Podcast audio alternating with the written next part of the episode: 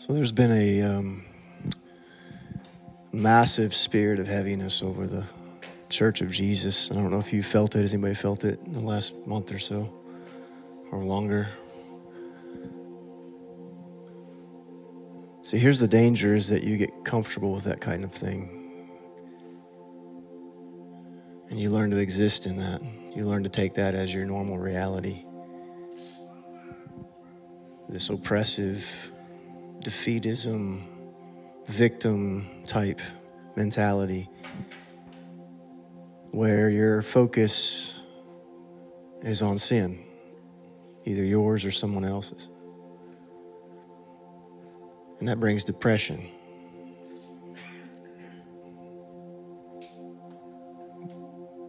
You can't handle your own sin. That's why Jesus came. Do you realize that? And the people that you're accusing, they can't handle theirs either. That's why Jesus came to handle it.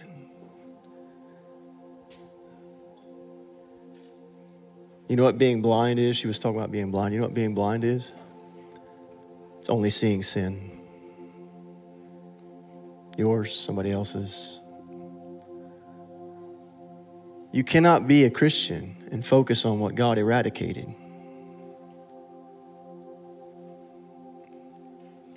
You may believe in a theology about God, but true Christianity is about being a son. And you can't be a son unless sin has been removed.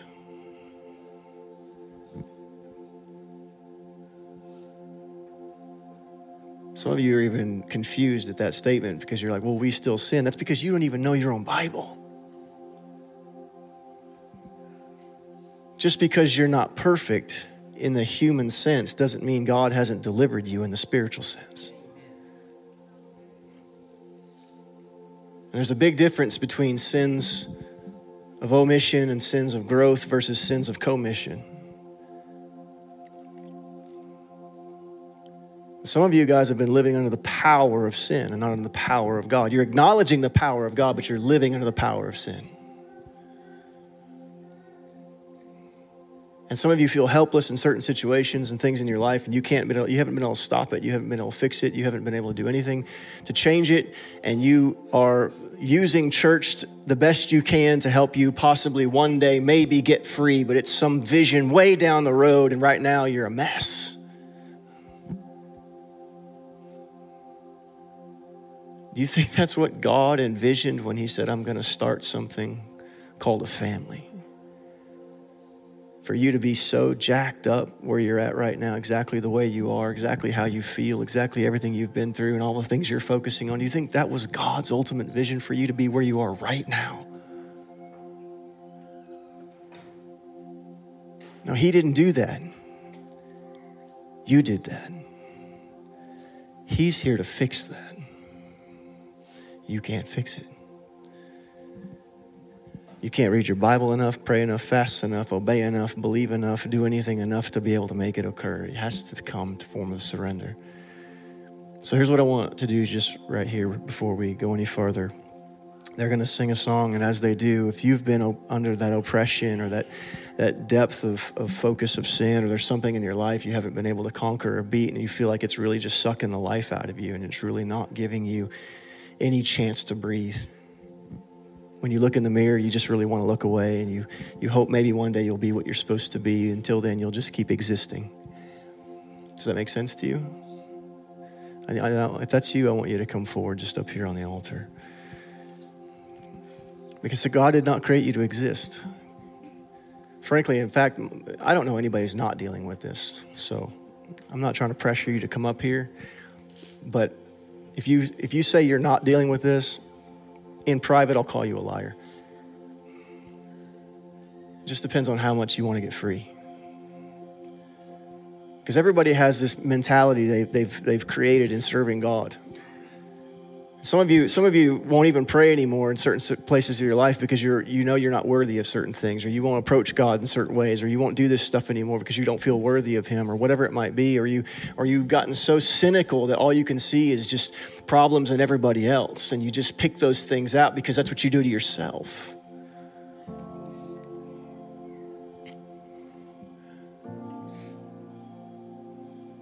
See, we've taken the good news and made it bad news. That's what we've done. You don't even believe in the life that's inside you anymore. You don't, you don't believe it because you, you believe what you see in yourself and in your history and what you're doing and what everybody's around you. That's what you believe in, what you're seeing instead of what he said. When he brought you into his family, it had nothing to do with you. It had everything to do with him choosing you in spite of where you were. And now you've taken this identity on that you've got to be good enough for him after that point.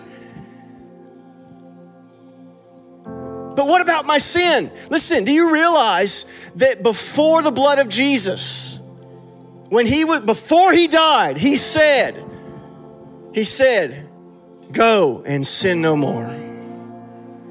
Before he shed his blood, the prophet of the Old Testament, the greatest one of the Old Testament said, Behold the Lamb of God. Look at him because he takes away your sin. Before the blood was shed, he said that. He said, I don't condemn you. Go and sin no more, which means in God's mind it's possible not to live perfect, but to live under His authority, which He says, I've freed you from. And if you focus on those things that He's freed you from, you are literally going backwards in your Christianity, and that, that will never stand. Some of you have more of a relationship with your sin than you have with Jesus your prayers about sin in your life, or your prayers about sin in somebody else's life, your prayers about sin in your kids' lives, your husband's lives, your spouse's lives, your grandkids' lives. It's all about sin. Oh, let's bow to the power of sin, shall we? That's what you do. That's what you do. You think about it, you mull over it, you speak it, you look at it, you see it in the government, you see it in politics, you see it in your children, you see it in the mirror. It's all about sin and yet you love Jesus? How can you love the man who took away what you're continually dragging in front of him again? He removed it, he eradicated it. Why is it still present? Because you give it life. That's the only reason it's still here, is because you give it life. That's it. And you've submitted your spirit and your emotions and your heart to depression and then Christians have to start taking pills to be normal.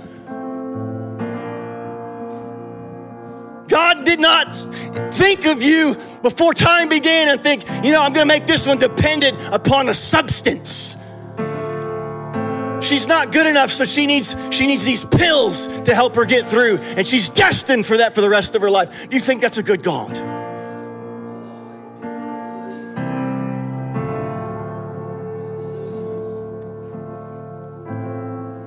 Yeshua is the Hebrew name for Jesus. The New Testament name of Emmanuel, which he says, I'm with you. But I'm not worthy for, me, for you to be with me. He knows that. But he chose you anyway. See, this whole thing doesn't ride upon your performance. And if you're sitting there poking your finger at everybody else about how they're not performing, you can't see Jesus in their life. What if he's doing something in their brokenness? What if he's doing something in their depth of darkness in their life that's going to bring forth light? How come you can't see that? John spoke and he said, Light shined in the darkness, and darkness did not comprehend it. Those that sat in darkness saw a great light, and it wasn't in you and it wasn't in me, it was in him. And that light still shines in those who are the sons of God, not those who have claimed to be born again, whatever that means in this current Christian culture. That means basically at one point when you were eight in a Baptist church somewhere, you came forward to pray to prayer. And since that point, your life has been miserable.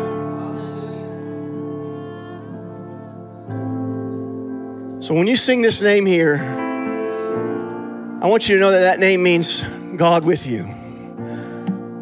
As you are right now. He's not here to condemn you, He's here to free you and liberate you. Most modern day Christianity is based around the fact that you got to work harder to be holy enough. You got to be good, you got to be holy, you got to be right. You can't be. You can't be a good enough husband or, or a mother or a child or a Christian. The best you can be is just in love with Him in your imperfections until He makes you what you're supposed to be, until you grow up into what you know is inside of you.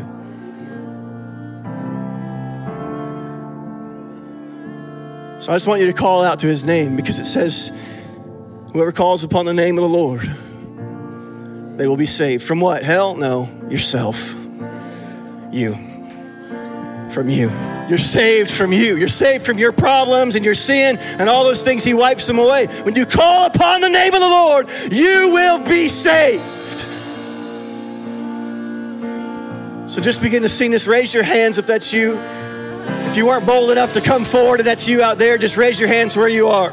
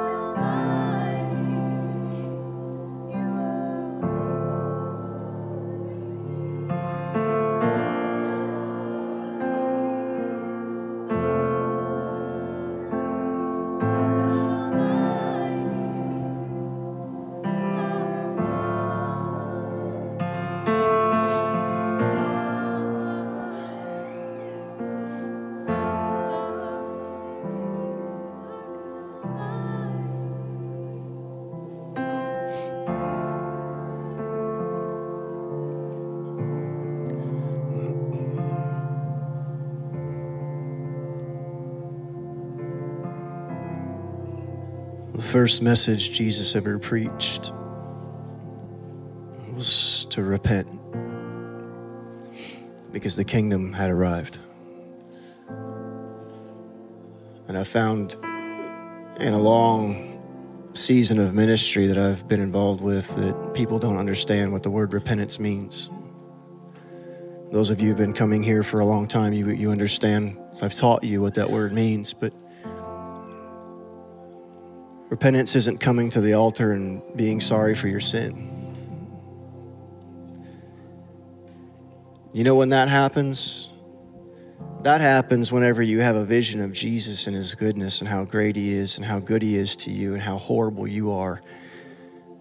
And then that causes you to weep over the sorrow of your sin and what it's done to him. Repentance is different. Repentance is changing how we see everything. The word means to change how you think. It goes deeper than that, though, because we don't see with our eyes.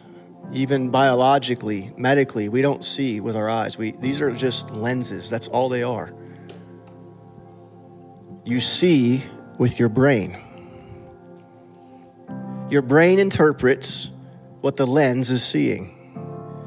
If the brain is off, the vision is off.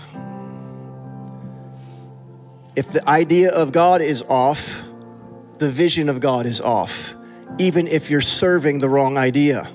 Just because you're serving God, quote unquote, doesn't mean you have the proper vision of God Himself. Just ask the Jews before Jesus came. They were serving God in the wrong mindset. So God comes into their wrong mindset and says, in order to fully understand me, because the last 6,000 years you've missed it, you need to change how you see me. Because if you don't change how you see me, everything I'm about to teach you will not make sense. What makes sense about a God who would choose someone like you and me? None of that makes sense. If you're going to try to factor your relationship with God based upon your morality, get ready for major disappointment. Christianity is based upon the holiness of God, not the morality of men. The holiness of God, when it's infused in a son and they grow up, the morality naturally just occurs. It's a byproduct. Those who have to preach holiness are those who are trying to force something to happen to someone who hasn't happened yet because holiness is a byproduct of loving Jesus with all your heart. If you try to preach holiness in any other way, all you're doing is heaping up rules and restrictions upon the flesh, and the flesh has no ability to keep those things. It can only be disappointed. And then we end up with our current model of Christianity, which is nothing more than inspiration, condemnation, and rededication. And that's what we celebrate. We celebrate that cycle. You know why we celebrate it? Because someone comes back and they rededicated their life to the Lord and bless God. We all shout and clap our hands. They've rededicated their life. Why? Only so they can lose it again and go back to condemnation and start the cycle all over again. And that's what we call Christianity. Do you think this is what Jesus envisioned? Is this what Paul lived out? Is this, was this the flesh and bone of God in this earth when he came and lived? Did he have cycles of inspiration, condemnation, and then rededication? Or was he a son? You've got to change how you think because if you don't change how you view God, you're going to begin to form your relationship that you have with God around how you view Him. And if your view of God is ministerial, then God becomes just a resource for your ministry. And if God becomes a dictator, then your whole life becomes about trying to please a merciless accountant.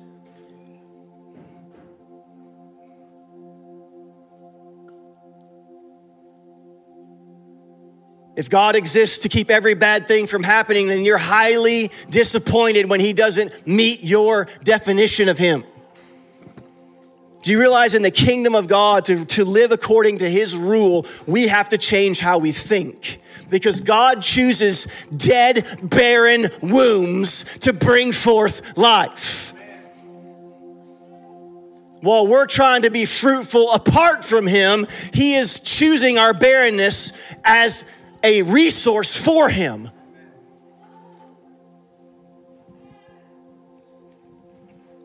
The last thing God needs is you working for him. What he desires is you work with him. The goal isn't to save the world. I'm sorry. The world will not be saved. The goal is to glorify God. And in that, those who wish and will to be saved will be because we go, we preach, we evangelize. But our goal is not to save the world, our goal is to please the King. He saves the sick. He saves the dead. He raises those people. He brings the light of the gospel. You can preach till you're blue in the face and no one will change. Ask me how I know.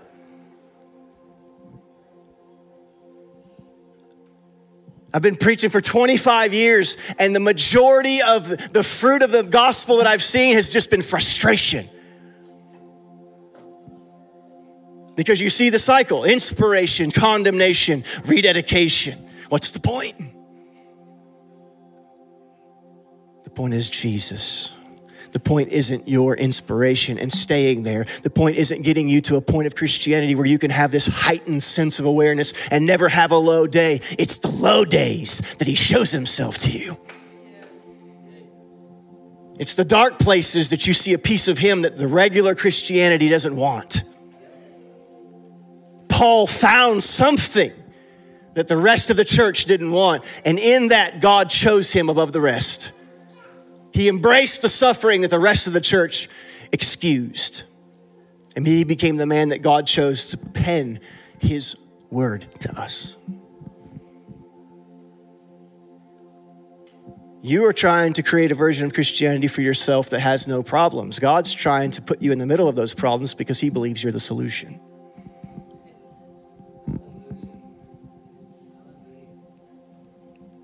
You're praying for God to protect you so you don't have to go through hard things. God's wanting you to go through hard things so that you can help someone else. You know why your gospel doesn't work half the time? Because it's about you. Who is Jesus' gospel about? Father and then us. That's why ministry doesn't make sense today because it's all about us. It's not about Him. It should be about Him, but it's not. You understand what I'm saying? And this gets really confusing. And then we basically stand up here trying to get people to sin less. And that's, our, that's the total goal of our whole ministry is to sin less. Is that the goal? You realize that you can glorify the Father while being imperfect? Do you know that? Do you understand that that's a possibility? That he loves broken things, broken people. And if he wanted you to be the angel that you're pursuing yourself to be, he would have created you that way and you would have had a halo when you popped out of your mother's womb. He loves you just as you are. The problem is you don't love yourself as much as he loves you. And so your version of Christianity is bettering who you are, so that way you'll feel better about yourself. Because if you feel better about yourself, then inevitably God must feel better about you too.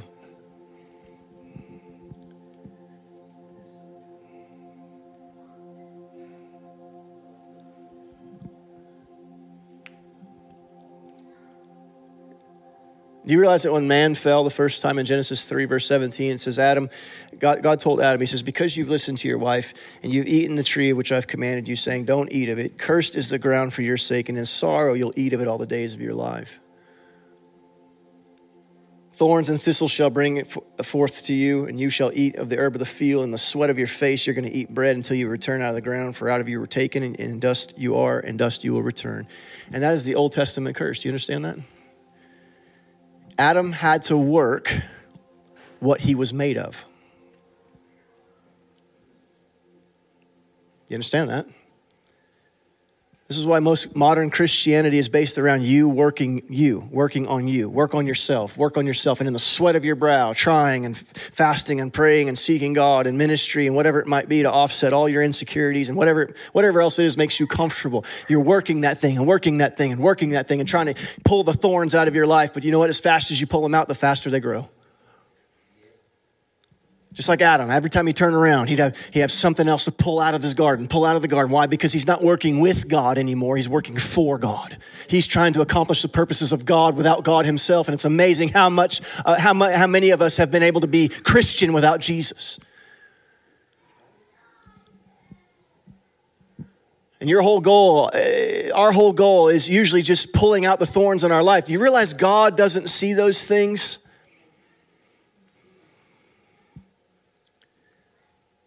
We think God is incessantly focused on evil in our life. No, God is incessantly focused on His Son in you.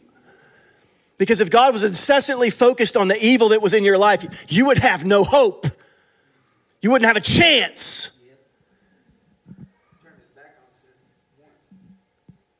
God exists for His own pleasure and glory. And you're a part of that scenario. But if you're incessantly focused on the thing that he died to eradicate, that puts you at odds with him. You're not going to fix your spouse by sitting there pointing your finger in their face about everything they're doing wrong. And you're not going to fix yourself by doing the same thing. It doesn't change you. It's amazing that we have truth without mercy. It's the mercy that makes the truth palatable. Jesus was full of mercy. This woman is laid at his feet, and all these people are ready to religiously kill her and point out all her problems and all her devils and her need for deliverance and all this stuff. And he looks and he says one thing, and everybody leaves. He says, Where are your accusers? Is it about her sin? No. See, for God, it's about her restoration. It's not about her sin. She says, They're, they're gone. Who condemns you? Nobody. I don't either. And then he says, Go, sin no more. You can't sin no more until you've been in the presence of the king.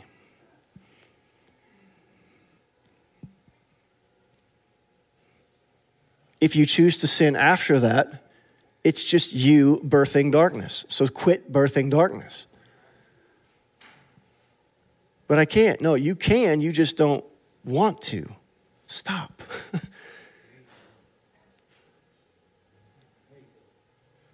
just don't want to stop. You can. People who can't love something a little more than they love Jesus. But he's always there, incessantly focused on us. That's what we do in modern Christianity. We're constantly pulling out these things, pulling out sin, pulling out sin, sin, sin focused ministry, sin focused ministry, sin focused ministry. John chapter 9. You guys remember the story? The guy's blind, right? Remember the story? And God and Jesus heals him. You got to understand that this Jesus was the only one in the Bible to be able to heal blindness. Why? Because he's the only one that can heal the mind. Why is it like why the Bible says you have the mind of Christ? Why do you need the mind of Christ? Because without the mind of Christ, you can't understand the gospel of Christ. You can't understand the good news of Christ. If you try to interpret the gospel of Jesus without the mind of Jesus, you're going to create another religion. How imperative is it for us to repent? If you don't repent, don't try ministry because you're just going to teach people the fallen nature in which you're currently living in and you will create a sin focused ministry and you will be disappointed as a pastor or a leader when people don't live up to the biblical expectation.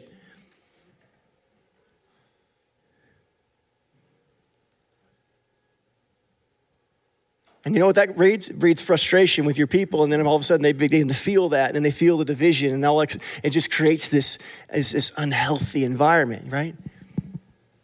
What kind of a relationship do you think you have with your kids if all you do is consistently poke your finger in their face and tell them how wrong they are?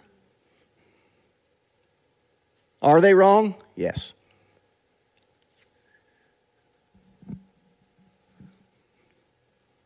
But is that what you want your relationship to be with them about? What kind of relationship do you have with God? You have the kind of relationship where you're incessantly poking your finger at someone's sin or your own. Let me say, let me say it this way. Some of you guys, if all of your problems were fixed and solved and sin was completely removed from your life, you'd have no relationship with Jesus left.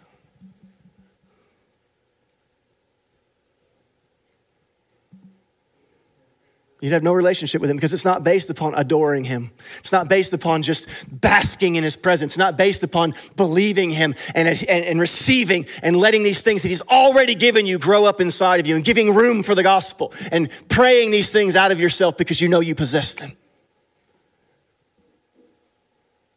Most people, if you took all their sin away, they'd have no relationship with Jesus because Jesus leaves some sin in their life because he knows that's the only way that they'll actually come to the position of posture of surrender.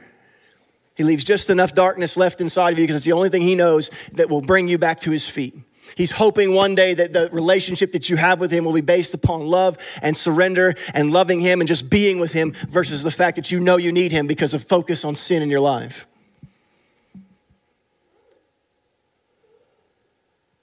Listen, when you beat whatever it is you think you want to beat, there'll just be something else. You'll never be a good enough Christian for the devil. There's always going to be a voice in the back of your head telling you you're not good enough, you're not good enough, you're not good enough. This is why Jesus says, agree with your adversary quickly. Just get it over with. Yes, you're not good enough, but he is. And guess what? He's inside you. He's inside you. What do you want to look at?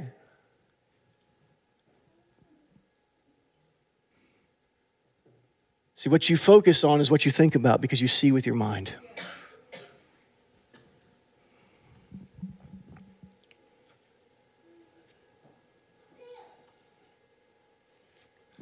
To understand that to have a relationship with God, you have to let Him rule according to His own character and authority. You can't frame Him in the image that you want Him to be. He doesn't bow to what you think He is. He doesn't care about your opinion of Him. He exists outside of your opinion. Just like I don't care of your opinion of me, I know who I am. Your opinion of me means very little to me because I know who I am. And you may only know a part of me, but I know you don't know the whole me. So, basing what you think you know about me upon one time meeting me means nothing. It means you don't have a proper definition. And it's the same way with God. As, as little as if we've met the eternal species of God Himself is, is to the degree that we know Him. And we're trying to frame the eternal God based on a few experiences that we've had in the past, whenever we've just barely taken one grain of sand off the top of the mountain and we're building a theology on it and we're waving it in people's face, trying to make them agree with our version of it. Arrogance.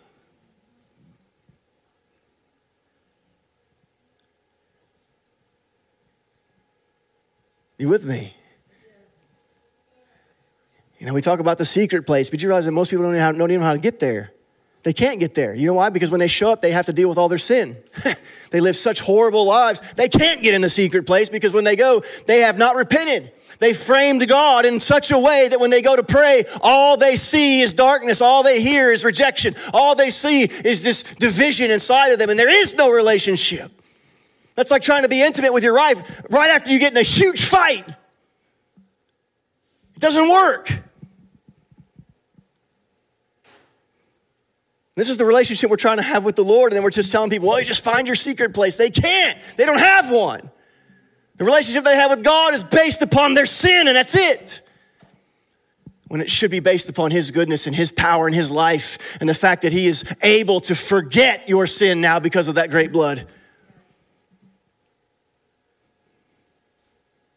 There was a story many years back where this Catholic lady had claimed to be able to see Jesus. She kept seeing Jesus and seeing Jesus, and people kept coming to her, and she was ministering to them. And, and pretty soon it, it got through the, the whole thing. And I'm, I'm not endorsing Catholic faith, but nonetheless, she saw Jesus, she saw Jesus, she saw Jesus. She was beginning to minister to people. People get, get, get free, and it got up the chain of command. And pretty soon, I don't know if it was a cardinal or somebody high up, began to hear about this woman.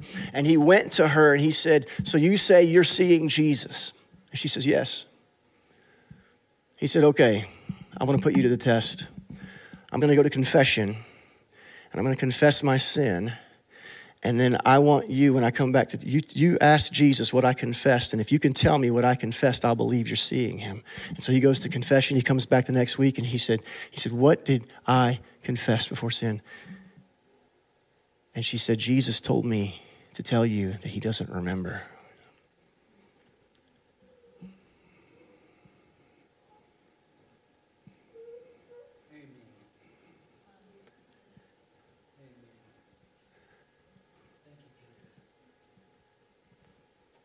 What kind of relationship do you have with God?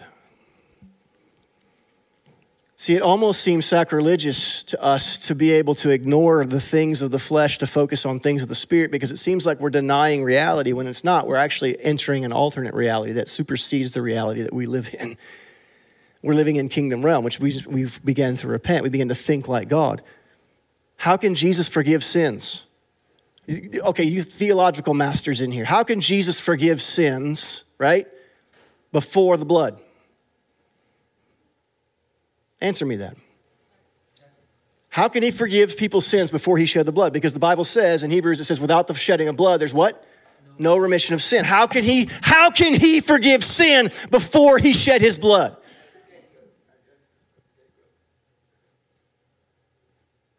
You don't know the answer because God exists as He is, and you don't get to tell Him who He is or how He is or what He's supposed to be. And He is the one that brings freedom in life. Do you know why He was able to forgive sin before the shedding of blood? Because only the person who you've sinned against has the authority to forgive you. And Jesus was the one we were sinning against. Therefore, He had the authority even before the blood to forgive sin.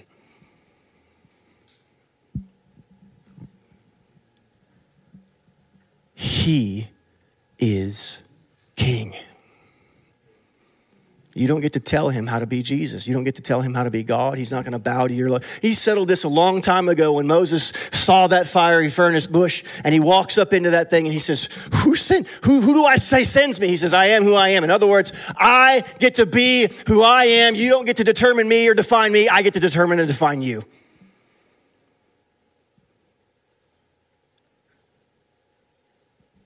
If Jesus has blanketed you with the blood of the cross and the forgiveness, that means you need to start that with that as your foundation.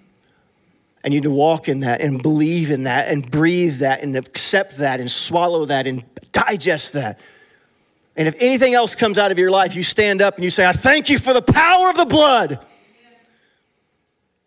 And the devil's gonna go, But you just sinned. Yes, but I have an advocate. And it's not me, and it's not my definitions of him. He is how he is, and he, I'm gonna uh, loose him in my defense.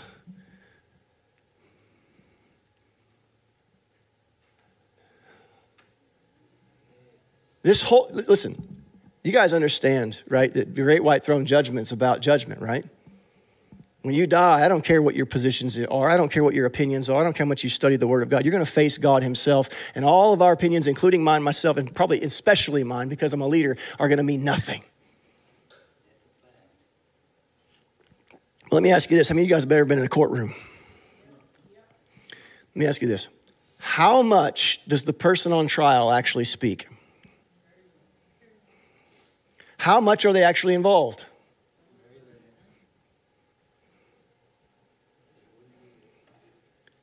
It's the same way now.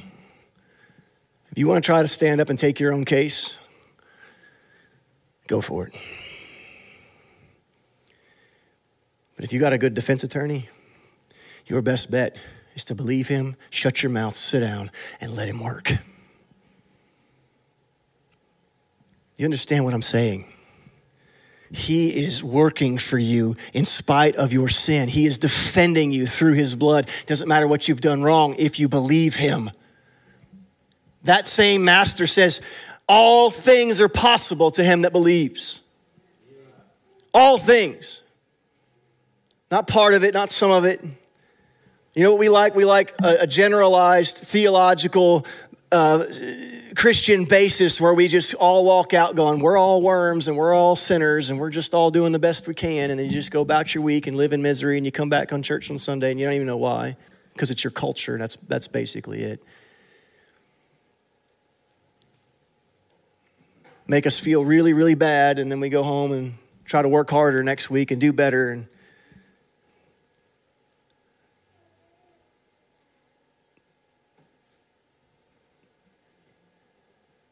How many of you guys have ever made it through a week without doing something majorly wrong? You don't feel better about yourself. Even if you manage to pull it off, you don't feel better about yourself. You still look in the mirror and you still look inside. You go, there's something more to this thing. And I'm not satisfied. You know what Paul said? As touching the law, I was blameless. All 633 commandments, he kept them. Can you imagine that?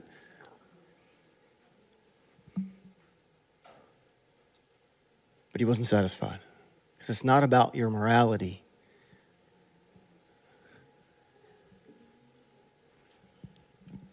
Are you, are you understanding what I'm saying to you this morning? In John 129, listen, this is a prophetic transfer. You got the greatest prophet in the Bible, the two greatest prophets in the Bible in this one chapter, in this one moment, John 129 first the last prophet of the old testament the first prophet of the new testament this old testament prophet comes and actually seals and signs the delivery of the finality of the old testament covenant and enters the new one and he releases a new prophetic order which is jesus coming in and he says behold look. In other words see right? See with what? Your brain. Why? Because he was the first person to preach repentance wasn't he John the Baptist was the first person to preach repentance because he was trying to say, look, prepare your mind. The king's coming, and if you view him according to this ancient Israeli way, you're going to miss him when he comes. Prepare yourself for his coming. Because they were all about sin, all about sin, all about sin. Why? How do you know that? When you look at John's baptism, it was a, it was a baptism of what? Sinners. These men came and they were like, What do I do? What do I do? What do I do? Go do this. Don't, don't seal anymore. Don't do this anymore. Don't do that anymore. Sin, sin, sin. And he finally sees Jesus and he says, Behold, the Lamb of God who takes away the sin of the world.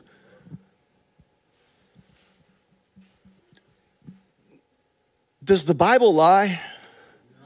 When John prophesied, Behold, the Lamb of God who takes away the sin of the world, was he a false prophet? If Jesus took away the sin of the world, then why does it still exist? Because you choose to obey a different master. In Jesus' mind, sin no longer exists. If it's present, it's present because of willful rebellion against love.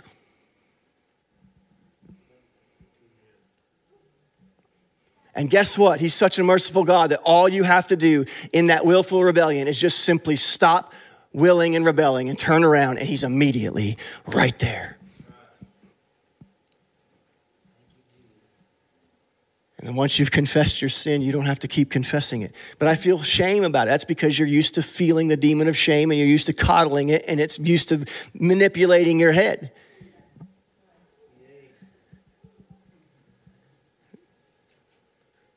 The Bible says that when God blesses someone, he doesn't add sorrow to it. When he blesses you with repentance and forgiveness, he's not going to add shame to it and like, oh, well, we got to make sure that you stay manipulated by your sin so that way the preacher has something to convict you with next week. So we're going to add a little bit of shame to that forgiveness so that way you stay just down enough and subjugated enough that you don't feel like a son, but you feel like a servant.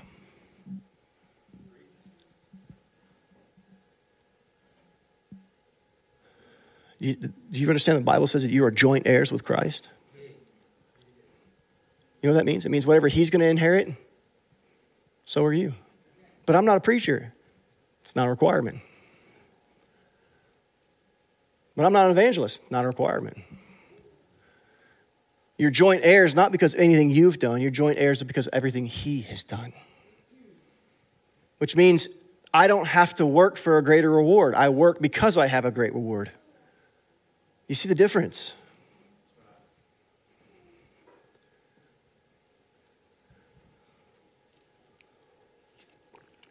Listen to this. Do you guys find John 129? It says the next day, John sees Jesus. He saw him. Not just here, but with his mind and with his heart. He saw Jesus. You know why he saw Jesus? The next few words tell us why he saw Jesus. Who came to who?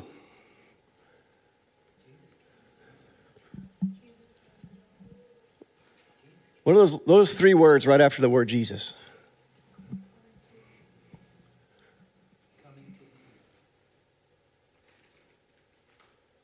You know, that old revival altar call come to the Lord, come to the Lord. I'm sorry you had it wrong. The Lord came to us.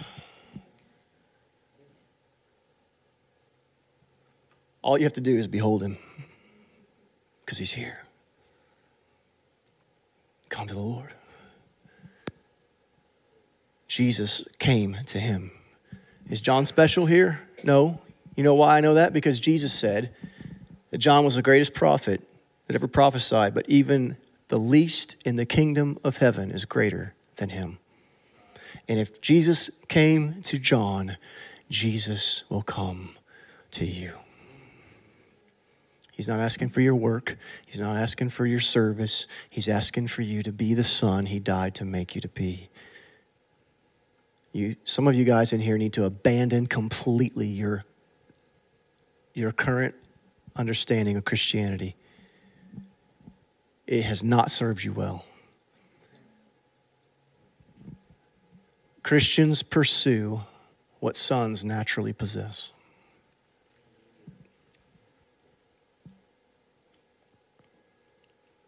I don't have to go asking for something He's already given me. This is why we don't see our prayers answered, because we're praying for something we already have. There's very few things in the Bible that God tells you to pray for, because there's not very many things you don't have. He says to pray because the fields are white to harvest. To pray that Lord sends laborers to the harvest. Why? Because we don't have those laborers, because we don't have people who are in love enough that that love invokes a work. He also asks us to pray for wisdom, because wisdom is a separate being, a separate entity. It's not naturally occurring. But love, joy, peace, patience, goodness, gentleness, the fruits of the Spirit are organically inside of you. I bear the nature of my Father. I don't have to drum those things up. I just have to move everything else out of the way for them to come out. You know what the biggest problem that you have is? It's simple. It's unfreaking belief. You don't believe that God loves you because of how you act. You don't believe God can forgive you because of what you've done. You don't believe God can save someone else because of how impossible it looks. You don't believe God is going to take you to this level or that level because of, of what, dot, dot, dot, dot, dot. Listen, if you think your wife is more powerful uh, enough to stop God, then you don't have any faith. If you're looking at her sin and why she's not right with the Lord, then don't tell me about your faith or vice versa. Because you know what? Jesus, he looked at Peter right before he was about to betray him and he said, I've prayed that your faith wouldn't fail. he was so confident in his own prayers, he's like, It's okay. I'm going to forgive you before you even do wrong.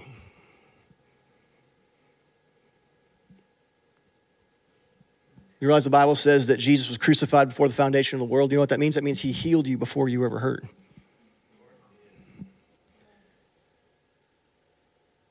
Why do I still feel pain? Because you believe it. You start believing your healing as incessantly as much as you believe your pain, guess what? Healing will start to flow.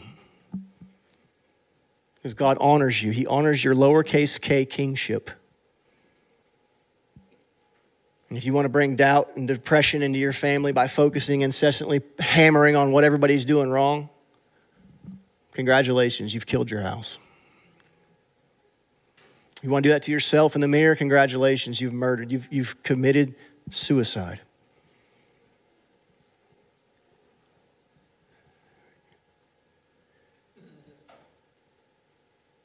What are you waiting on? You know what needs to die? You know what your Ishmael is? You know what our Ishmael is? It's our idea of ourself we're trying to get to some point down the future way in the road. We're going to try to be, one day I'm going to be here with the Lord. Doesn't exist.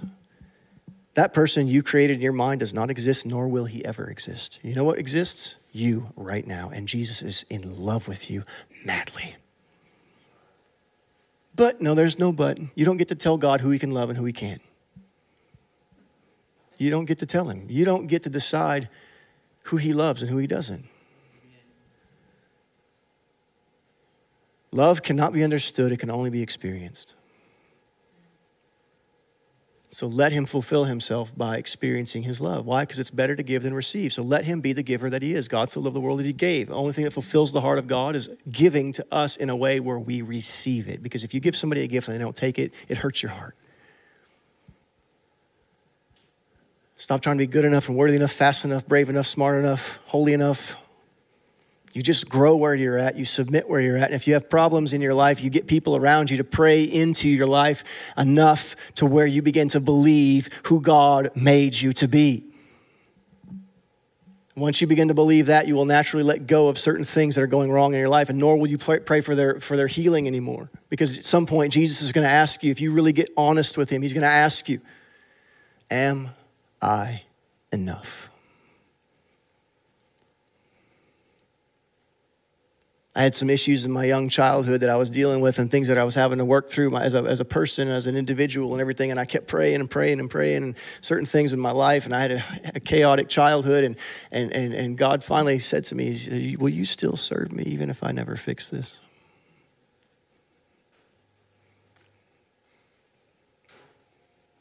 I had to decide right then where was my value? Was it in Him or was it in Him doing something for me that made me feel better about myself?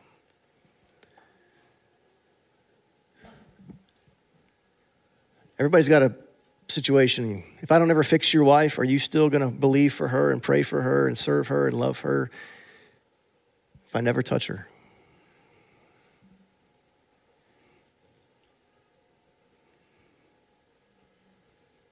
Am I enough?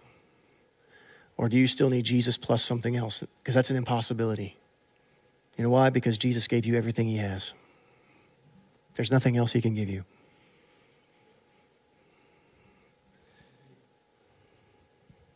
Are you with me? Oh my goodness. I want to I want to read this real quick before I close. You guys okay?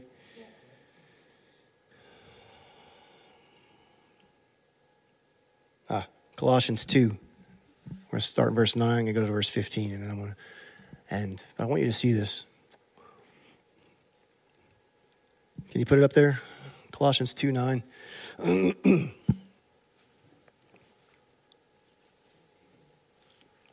This is on God's heart because if you don't get what I'm saying today, I don't care what version of Christianity you create after this, it will be the wrong one. This is why Paul said, if anybody preaches to you a different gospel than this, let him be cursed. You got to rest in the fact that God loves you and you got to grow where you're at. And that's, that's, a different sermon. I don't have time to, to reveal right now about the two different types of sons. But when you're young and you're immature, you need to grow and you need to grow with God, not with focusing on your sin. Will you sin? Yes. Will you screw up? Absolutely. Will you have hard days? It'll happen. But what is your focus when it happens? Okay? Verse 9 For in him, Jesus, all the fullness of God dwelt in him in bodily form. An amazing verse. Was Jesus like us? Fully human? How can you fit the fullness of God into bodily form? I have no idea. I'm just glad he figured it out. Because now he dwells the same way in me.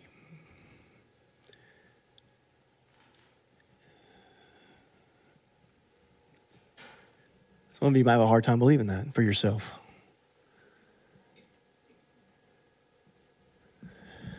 The fullness of Him dwelt in Jesus, right? Next one. This, this verse will blow you out of the water. Have you never read it before? It's brand new. Nobody's ever read this before in their entire life, I promise. God just put it in yesterday. I found it.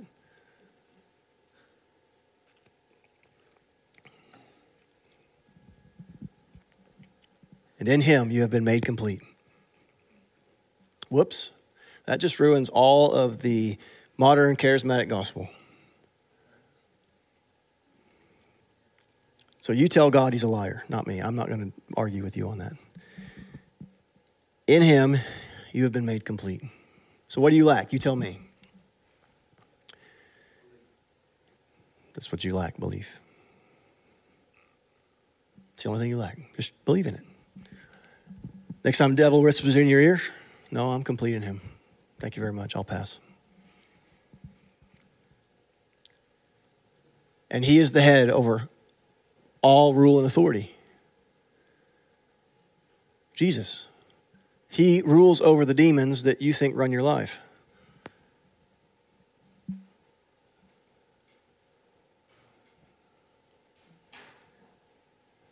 That's good news, isn't it? So, why did you live this last week, this last two weeks, this last three weeks under oppression? Because you did not see him. Did you?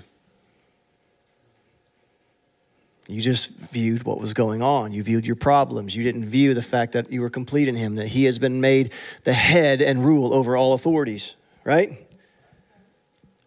King James says, the head of all principalities and powers. Those are some pretty big devils. Next verse. In whom also you are circumcised with the circumcision not made with hands.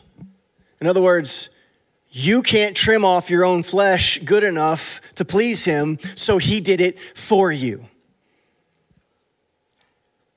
This is what he's talking about here was, it was symbolic of Genesis chapter 19 or 17, where God said, By this covenant, Abraham, I'm making this with you, you circumcise your, your kids. It was a sign and a symbol. Who circumcised who? The father circumcised the sons.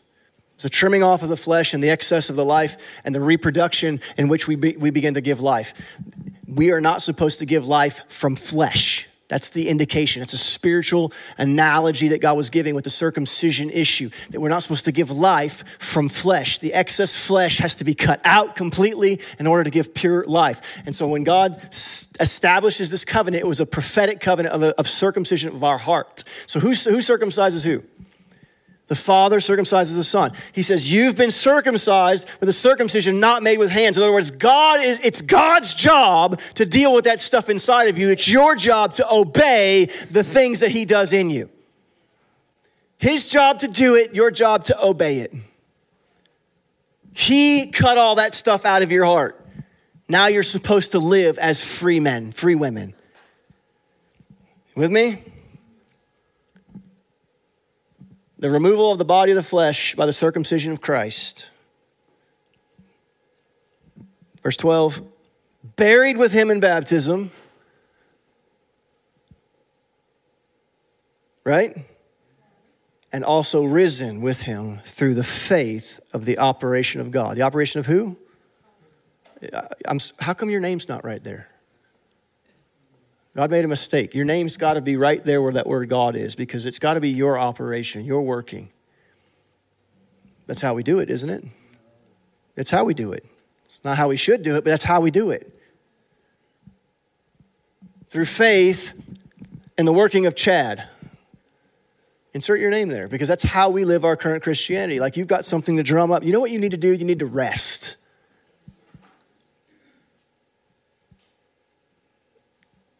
Some of you can't. You know how many ministers I've seen that can't rest? Because their power is in their working. They can't rest.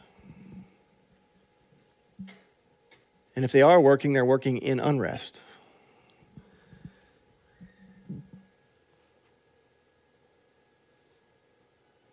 Listen to this. Who raises him from the dead. Next verse. Right? Verse 13. And you being dead in your sins and the uncircumcision of your flesh, has he made alive together with him, having forgiven you all trespasses. Not some, not the ones you did yesterday. Do you realize he's even forgiven you from the ones you haven't committed yet? You don't even know what sins you're going to commit this next year, but He's already labeled you as forgiven if you'll just believe Him. All sin. All. See, Jesus doesn't do a partial work in us, He doesn't do a, a, a, a partial work. He forgives all. How come you can't believe that? How come we can't believe that? Because we're focused on our sin, we're not focused on the fact that He's taken it all away. Can you believe that for somebody else who's not operating in it? Can you believe it for your spouse? Regardless of what you see, it's not faith until the opposite's hap- not happening. If, if, if, if it was happening in your wife and you saw it, you wouldn't have to believe it. But when it's not happening in her and you're standing as if it is, that's faith. because you're believing kingdom reality. You're letting God be God. God doesn't just heal wounds, He chooses dead ones first. Why did He choose Sarah? Why did He wait 25 years after the promise to be able to make it come to pass? Why did He wait another 25 years just to make sure her womb was doubly dead? Exactly, because we have a God who raises the dead. That's how he naturally operates. But you know how we naturally operate? We want him to keep things from dying, and we call those miracles. Just read John 11. I'm not going to go into it. Go read John 11. Verse 14. Listen to this. This is amazing. Having canceled out the certificate of debt in us, blotting out the handwriting of the ordinances that was against us, the laws that we committed that we broke, the sin that was against us, it was written down. He took his blood and he smeared it over the page and he said, I don't see it anymore. Then why are you making your whole life about it? Why are you making your marriage about it? Why are you making your relationship with your kids about it, and your job and your boss? Why is everything involved in your life about sin? Why is the only thing we can see in our government it's the sin that's going on?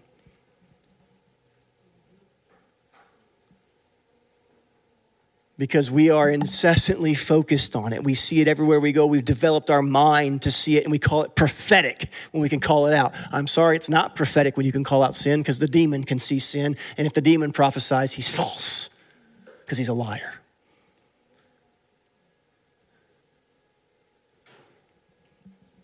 The first prophet of the New Testament sets the context of prophecy. It's not about sin anymore. It's not about sin anymore. The New Testament prophetic order is not about sin anymore, it's about the restoration of God's people. These things were against us, and he took it out of the way and he nailed to his cross. Verse 15, last verse. He disarmed the rulers and authorities, the principalities and powers. He made a public display of them, having triumphed, triumphed over them through his cross. Paul's talking about what kings used to do in the Old Testament when they would defeat somebody. They would completely strip the king of his power, his robe, completely naked. They would bind him hand and foot with a chain around his neck and tie him behind a horse as the conquering king would parade him around the city, saying, This man has no more power. That's what he did to the devil. Well, then why does the devil have so much power? Because you're the one unchaining him and letting him into your mind and your heart and your life.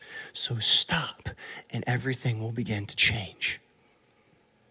When Jesus says go and sin no more, he believes you have the ability to do it. That doesn't mean you're never going to make a mistake. What it means is, is you step out of the habitual nature of sin that you are involved in because you can. You have to believe these things, or God cannot take us to the next place. You with me? It's amazing to me how many, how many seasoned, mature Christians, ministers, pastors, preachers, and it's just, it's all about sin. It's a good sermon if the pastor can preach against sin. I'm sorry, I'd rather take the blood that covers the sin than a message that exposes it. Does sin have to be exposed? But he, yes, it will. But you know who does that? The Holy Spirit. And he's good at his job. Where do we get this mind, the modern mindset where pastors and ministers and evangelists are the Holy Spirit? And it's their job to convict people of sin. Jesus spoke and people were convicted. Why? Because people came back and said that he speaks as one who has authority. We've never heard anybody say anything like this. You know why? Because he had the Spirit of God on his words. You want people to be convicted of sin? Speak and live in the Spirit, and the Holy Spirit will do his job. And I promise you, he will lay that person at the feet of Jesus. And in their quiet time, in their own pro- moment, in their own brokenness, they'll, they will bring their sin out and say, Jesus, I don't want it anymore.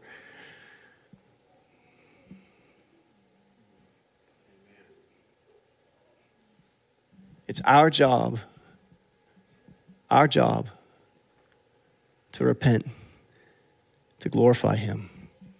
And when people see that life structure and they see the rivers of living water coming out of us, they will come and drink. But it can't be a sin focused relationship with Jesus. John 9. Who sinned? Whose fault is it? Is it the parents? Is it this? Was it their kids? Is it a generational curse? Listen, you want to go looking for generational curses? Have at it. Sign up for ancestry.com and go all the way back because you're going to be a long time working on that. You know what I believe? I got new blood. I've got a new father. I've got a new DNA. I don't care what my dad did or my grandparents did. I have a new father. Generational curses don't exist for me.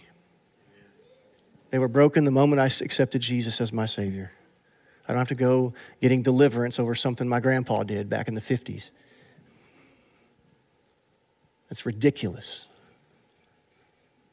All that does is create this subculture of of we're dominated by the devil and we got to figure out all these things that he's doing wrong in our life and search it all out. No, I want to focus on my Father because that's how I that's how I glorify him. Jesus said, "If I be lifted up, I will draw all men to me." Not if the demon is lifted up, not if your problems are lifted up, not the things your, your wife or your kids are doing they're lifted up, but lift up Jesus. Can you do that in your life?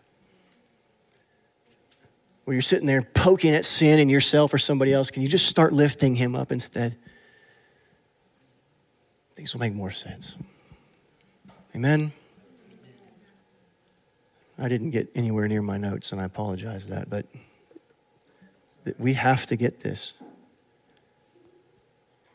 I pray you heard this. I pray you heard this by the Spirit of God. I pray that you heard it well enough, practically enough, that you go home and actually change how you operate, change how you think. Wait a minute, no, I'm not going to think like that anymore. I'm not going to make my relationship with my wife or my spouse about everything they're doing wrong. Because God doesn't make his relationship with you about everything you're doing wrong either. Because if he did, you would have no hope. He makes it about what he did right. That's what he makes the relationship about. Father, we thank you. Please stand.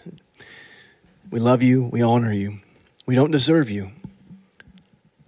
You came and rescued us. You came to us. And I ask in Jesus' name that we, by the Holy Spirit, would hear you and see properly, that we would interpret who you are by your Spirit that we would behold the Lamb of God that takes away the sin of the world, and we wouldn't make our relationship with you about the things that we've done wrong, but we would make it about the thing that you did right, and that your Son was good enough for us, and that we have been given the fullness of God, and we are not beggars, that we are sons, and we are not servants anymore, because a servant doesn't know what his master's doing, but we know what you're doing because we have the Spirit of life inside of us. So I pray that that Spirit rises in these people, and they begin to believe the thing that Jesus died to give them, that it would rise up inside their minds and their hearts and their relationships. And Father, that they would not live under oppression. And those people who feel condemned, I pray, Father, in Jesus' name, that the Spirit of life would come and remove that from them. And they would no longer walk in the flesh, but they would walk in the Spirit of life and truth. And you restore their joy, restore their hope. And like like that covenant you made with Abraham and Isaac. You named him Isaac, which means laughter, because the, the fruit of the covenant that you make with us is supposed to bring joy. That's why you listed it second love, joy, peace.